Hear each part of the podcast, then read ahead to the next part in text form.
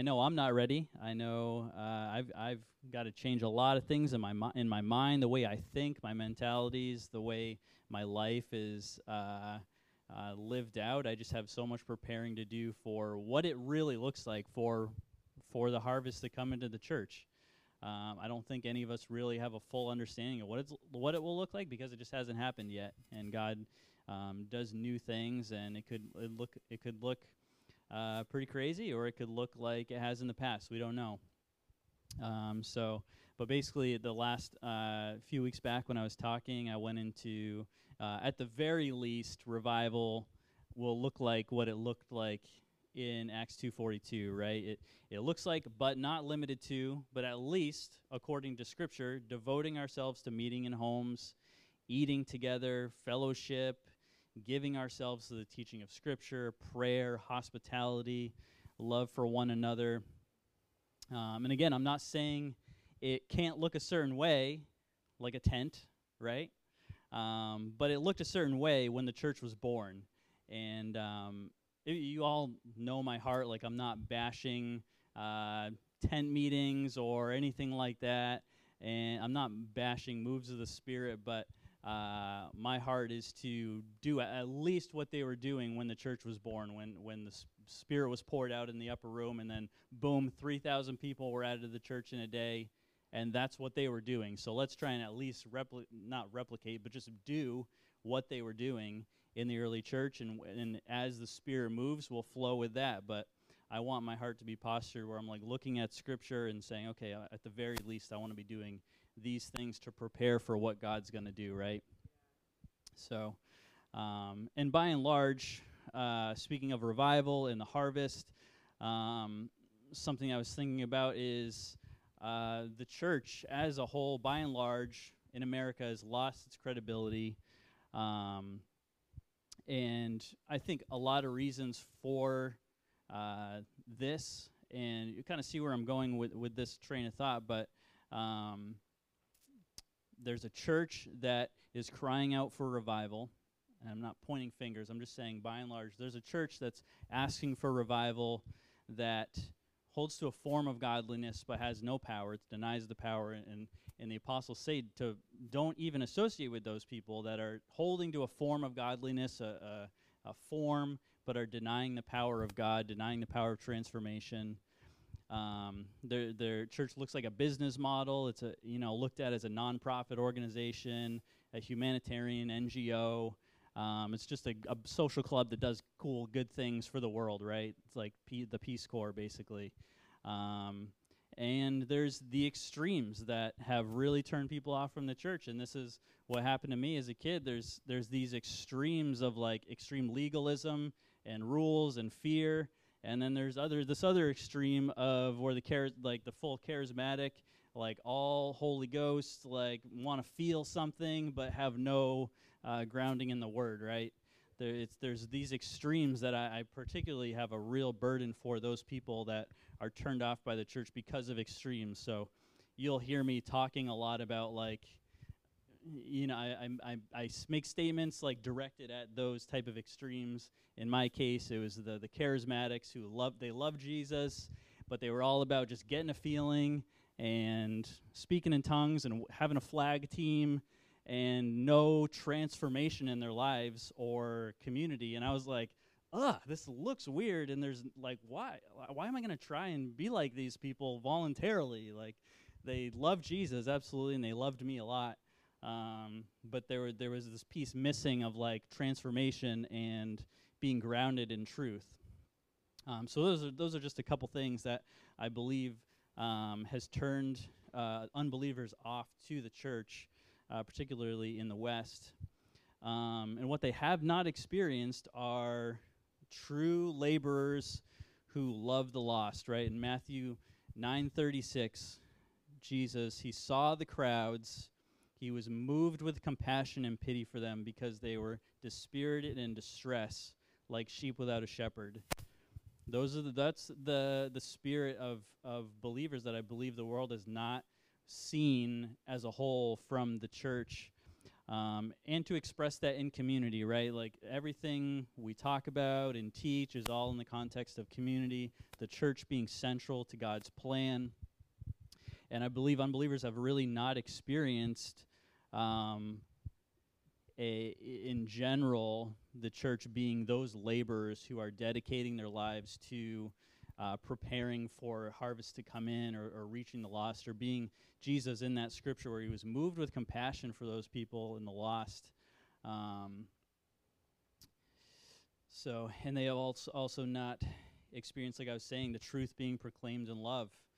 Um, that scripture dwelling in our hearts, married with the love of God that we can only get through revelation. It's it's the balance, right? It's the love of experiencing the love of God for ourselves through revelation, um, so that our lives are transformed, and then the meditating in Scripture, so we're grounded in truth. Um, so we have both. We have the balance. We're able to speak truth directly to uh, the world and its issues, and be completely loving at the same time. When Jesus spoke to people. Uh, who was offended, right? The religious people, not the unbelievers. The unbelievers were like, I'm convicted to the heart. I'm cut to the heart. Give me what you have. The religious, yeah, tell me more. What is this kingdom of God you speak of? And the religious leaders just scoffed at him, right? So, and Jesus did not mince words, especially with them. Um, so it's the balance. the unbelievers have not experienced this balance um, of truth and love. And again, I'm talking about the church as a whole. There are certainly remnants, our community included, that are that are walking this stuff out um, in pockets all over the place. Um, and another thing I believe that unbelievers have not experienced by and large is local church communities who are living out the teachings of Jesus in the apostles. Matthew 5, 6, 7, Romans 12, Ephesians 5, um, and all those things have nothing to do with an, an, encounter, a spiritual encounter, right? They have nothing to do with laying on my face on the ground and saying, oh, speaking in tongues and, and this crazy, awesome feeling that we get inside sometimes. Um, those scriptures are talking to practical ways of living and not just coming through the doors to experience uh, uh, an encounter with Jesus. Um, Jesus says in that scripture, and we're going to go to Matthew 9 here. Jesus says it requires laborers and workers, right? We can't wait p- for people to walk through the doors of this building or, you know, think of it like when they were in houses, uh, people were I mean, they were in different type of communities and culture at that time, but think of our houses these days. We're going to be at home. No one's just going to walk through the door of our house, right? They might for a church because that's just the culture we live in. We have buildings and church buildings, and people come in and visit whatever they you know want to do.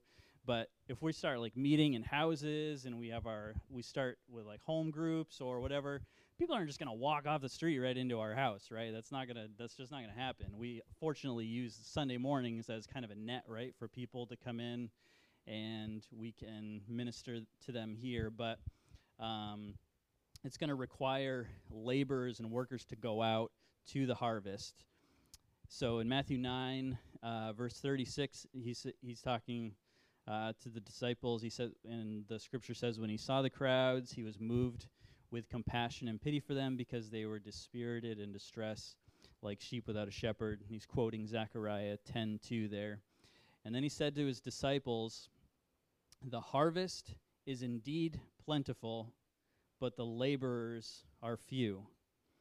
So pray to the Lord of the harvest and send out workers and laborers into his harvest."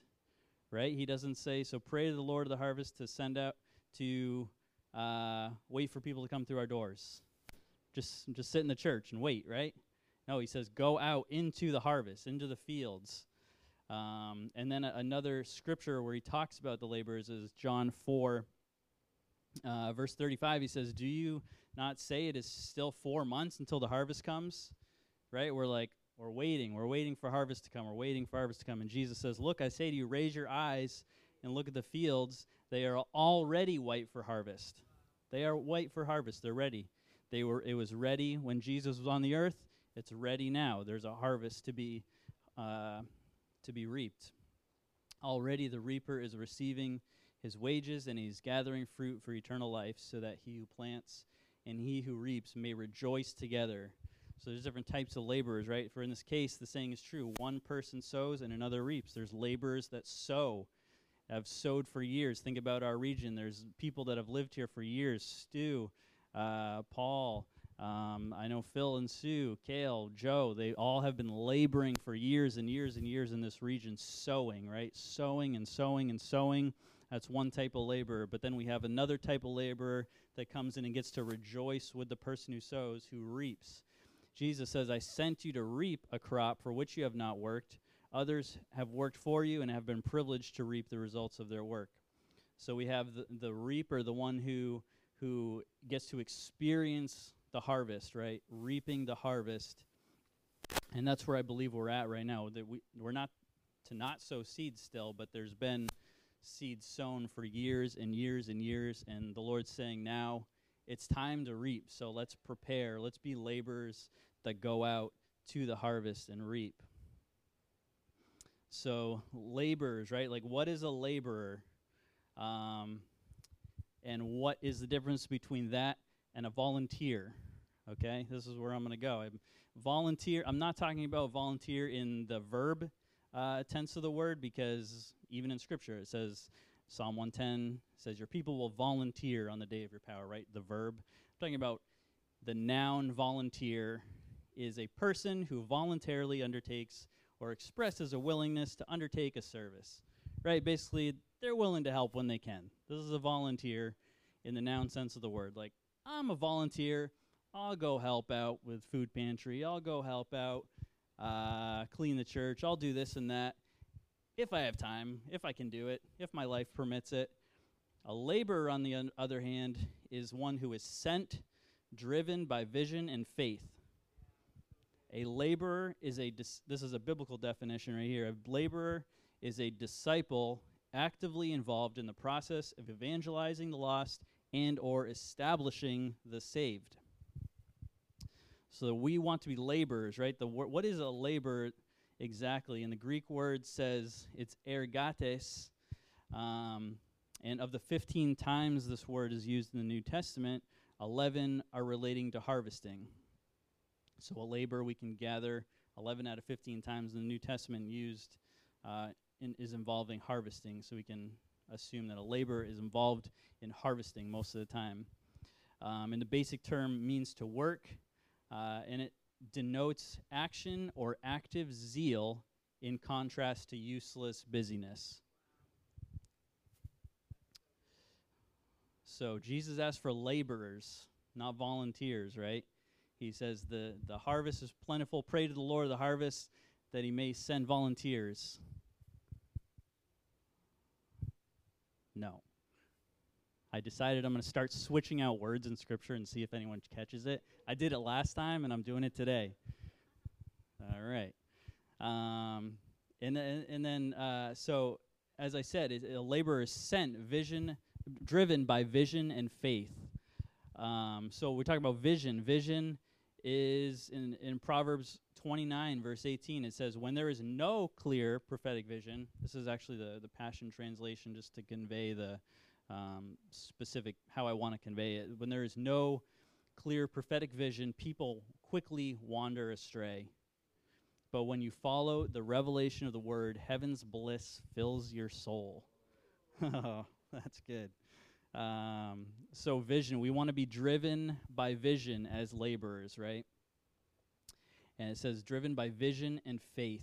And vision is based on uh, generally what we can what we can imagine possible based on our own thoughts and capacities right? When we have vision for something i've got vision for xyz in my life and it's based on my own thoughts of what my own capacities are what my own thoughts are what i can come up with in my own mind right? Like we can formulate thoughts and purpose in our lives based on what we have capacity for but then when we couple that with faith, faith is based on what God has promised to do, is based on what God has imagined is possible, which is mind blowing. We can't even imagine what the thoughts of God are, what his imagination is like. Um, it is based on what God has imagined is possible and what his power alone can accomplish, right? So we're co laboring with Jesus with vision and faith.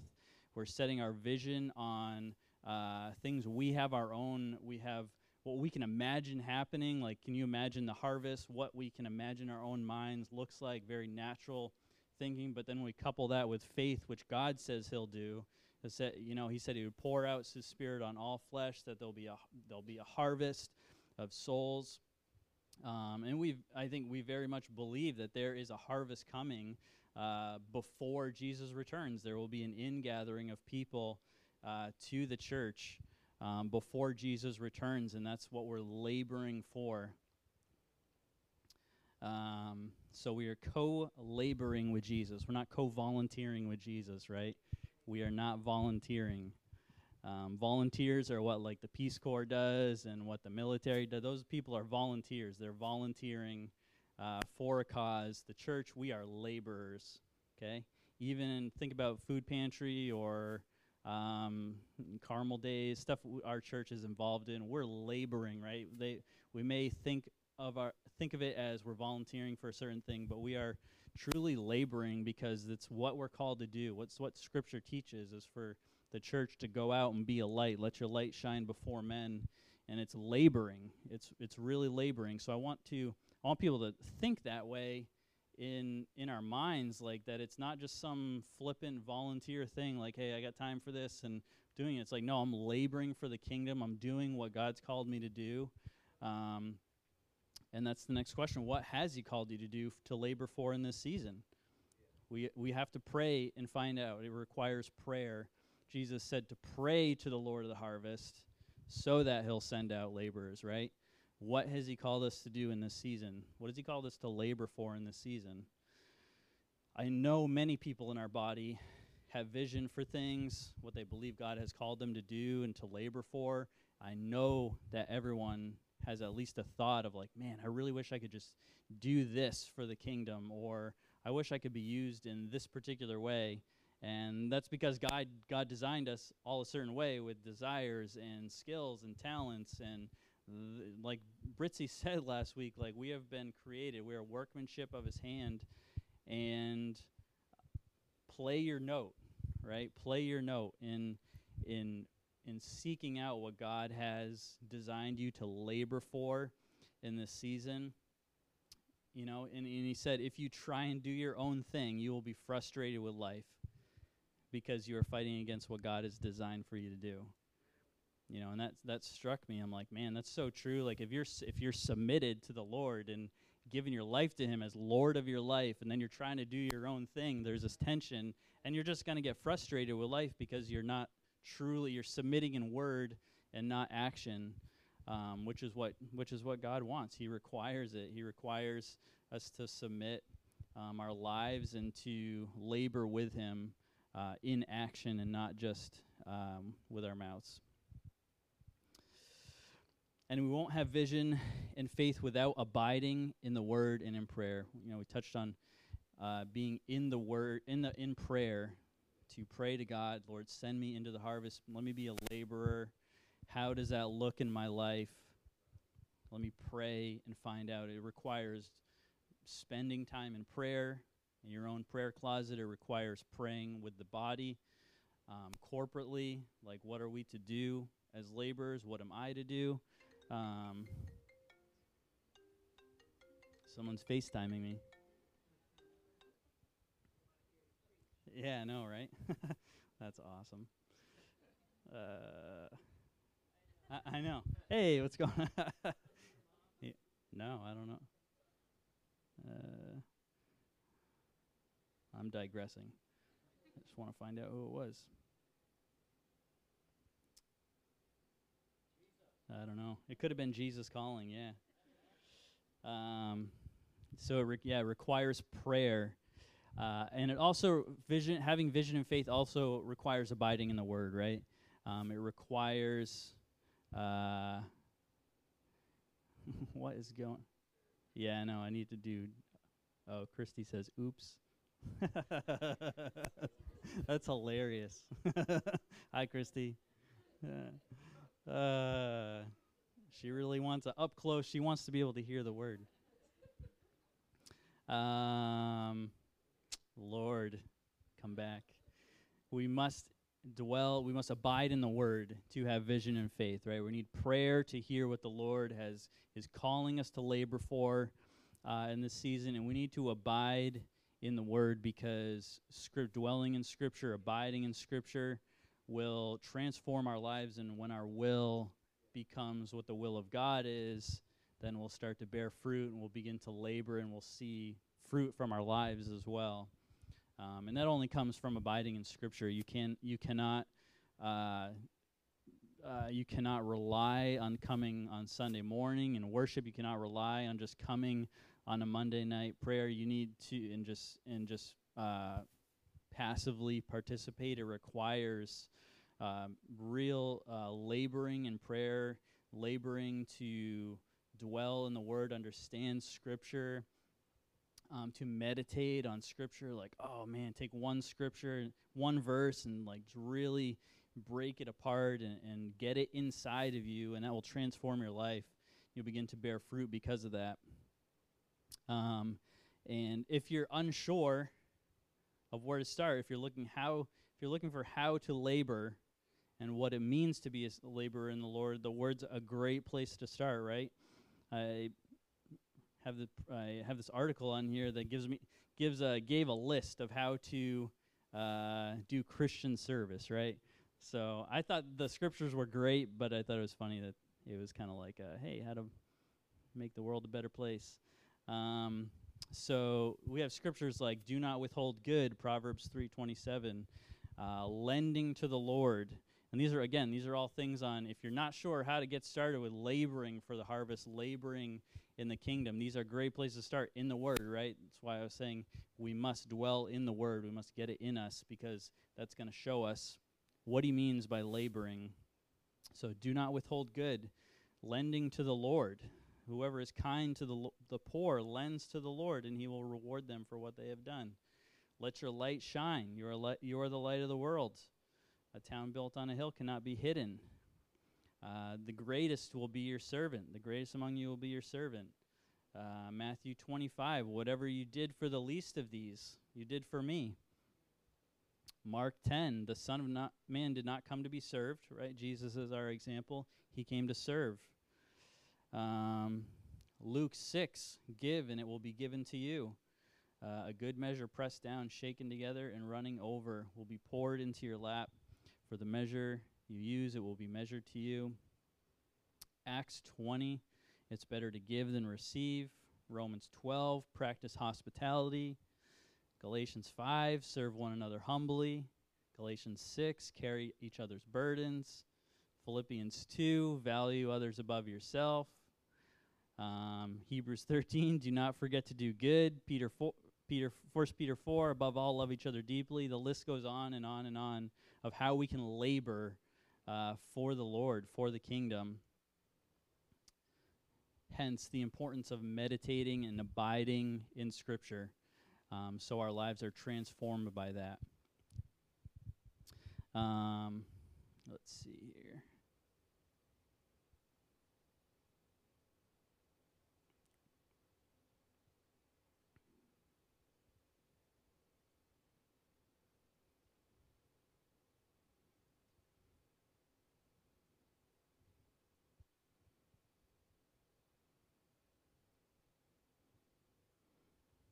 Yeah, I believe I touched on all my points, um, but we really uh, want to be laborers, right, versus volunteers, to shift that mindset of I'm not just volunteering for the kingdom of God to come and just giving of my time when I can. We are laborers. I have vision. I have faith for something, and I'm giving my life uh, for this uh, purpose. And yeah, it's time to to reap so we can rejoice with those who have sown in this region, right? So yeah, amen. Yeah. It's so good. I think it's such a word for us right now um, in our community and each of us individually because, you know, the church is not a social club or any of those things where we just say, hey, you know, if I have time, I'll, I'll help out. Or, you know, that is such the wrong mindset. That's not how when we have vision, we run. We can run with vision. We can be targeted. We can be united. And I just, as he was sharing, I just thought of like, for everyone here, for ourselves included, you need vision for yourself individually, even if you're married, because you get what is God telling me to do, right? What is He calling me to do here and in this season? And then what's He calling us to do? What's He calling Him to do? What's He calling me to do? What's He calling us to do as a couple? What's He calling us to do as a family? You know, each of those things are very important because what He's called to do is not necessarily what I'm going to be called to do, but we'll have something together we're supposed to do while individually. Does that make sense? So you need to be asking the Lord. It, it's yeah. There's there's purpose in this hour for each of us, and also understanding that, like He said in the beginning, the church is the center of God's plan. Okay, that's how He's going to reach the world. That's His, you know, Ephesians three, like we talk about. It's on display for the principalities. It's the church. You know, we're not doing this individually. We're not just like, hey, I'll do my thing, you do your thing. No, He has a thing. God has a plan. It's the church. So then, what is the vision for service in the church community uh, or aligned with the, com- the vision of the church community? I'm not saying just here while we're here together, but as part of what we're doing and what we're laboring after as a community, what's your part here? What's God why has God brought you here? It's not to just to come sit on a Sunday and hang out and enjoy whatever. That's not why he brought us here, any of us. And every new person that he brings, there's purpose for each person here, from the youngest to the oldest. You should have seen Bowen Monday night. He got up on the mic and was praying at Prayer Furnace. There's stuff happening from the young ones up. God is stirring passion and fire, and that purpose is being released. That's for every single person here. And we've got to, instead of just kind of say, like, go, time is passing quickly. I don't know about you, but I'm like, man, the days are flying by. Don't let them fly by without you knowing what God is calling you to do individually, in your marriage, with your family, and in the church community. What is He asking you to give your life to, to labor for with vision? And then if you say, God, I don't have the strength, I don't feel like I can do that, ask Him for vision. He will strengthen you with that vision. He, it's His Spirit that motivates us. That's what Pastor Tom was saying about the, the vision and faith. I love that. Faith is what is like, oh no, it's way beyond what we can do in ourselves. Woohoo!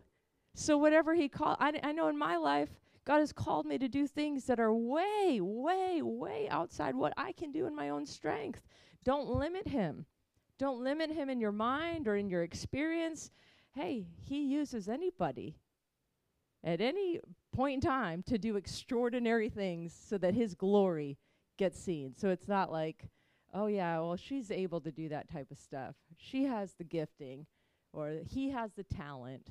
No, it's uh, he chooses weak people to show his glory. So we say, "Oh, I can't do this." It's like perfect. It's probably what he's calling you to do then, so that his glory would be seen through it in your life and in our community. So I really just wanted to emphasize that part, really encourage everybody to seek the Lord for vision, for clarity, um, because we're we're moving full force ahead, and the days are uh, going quicker and quicker, and harvest is here. You know, harvest is here. The hour is here. That's what was released in worship. The hour of the Lord is here. Even as I was singing that, something was punching my gut like, oh, Lord Jesus, help us, help me. Your hour is here. Oh, God, the, the sense of responsibility and urgency and weight and excitement and anticipation for all that is. Um, so, yeah, I just wanted to add that.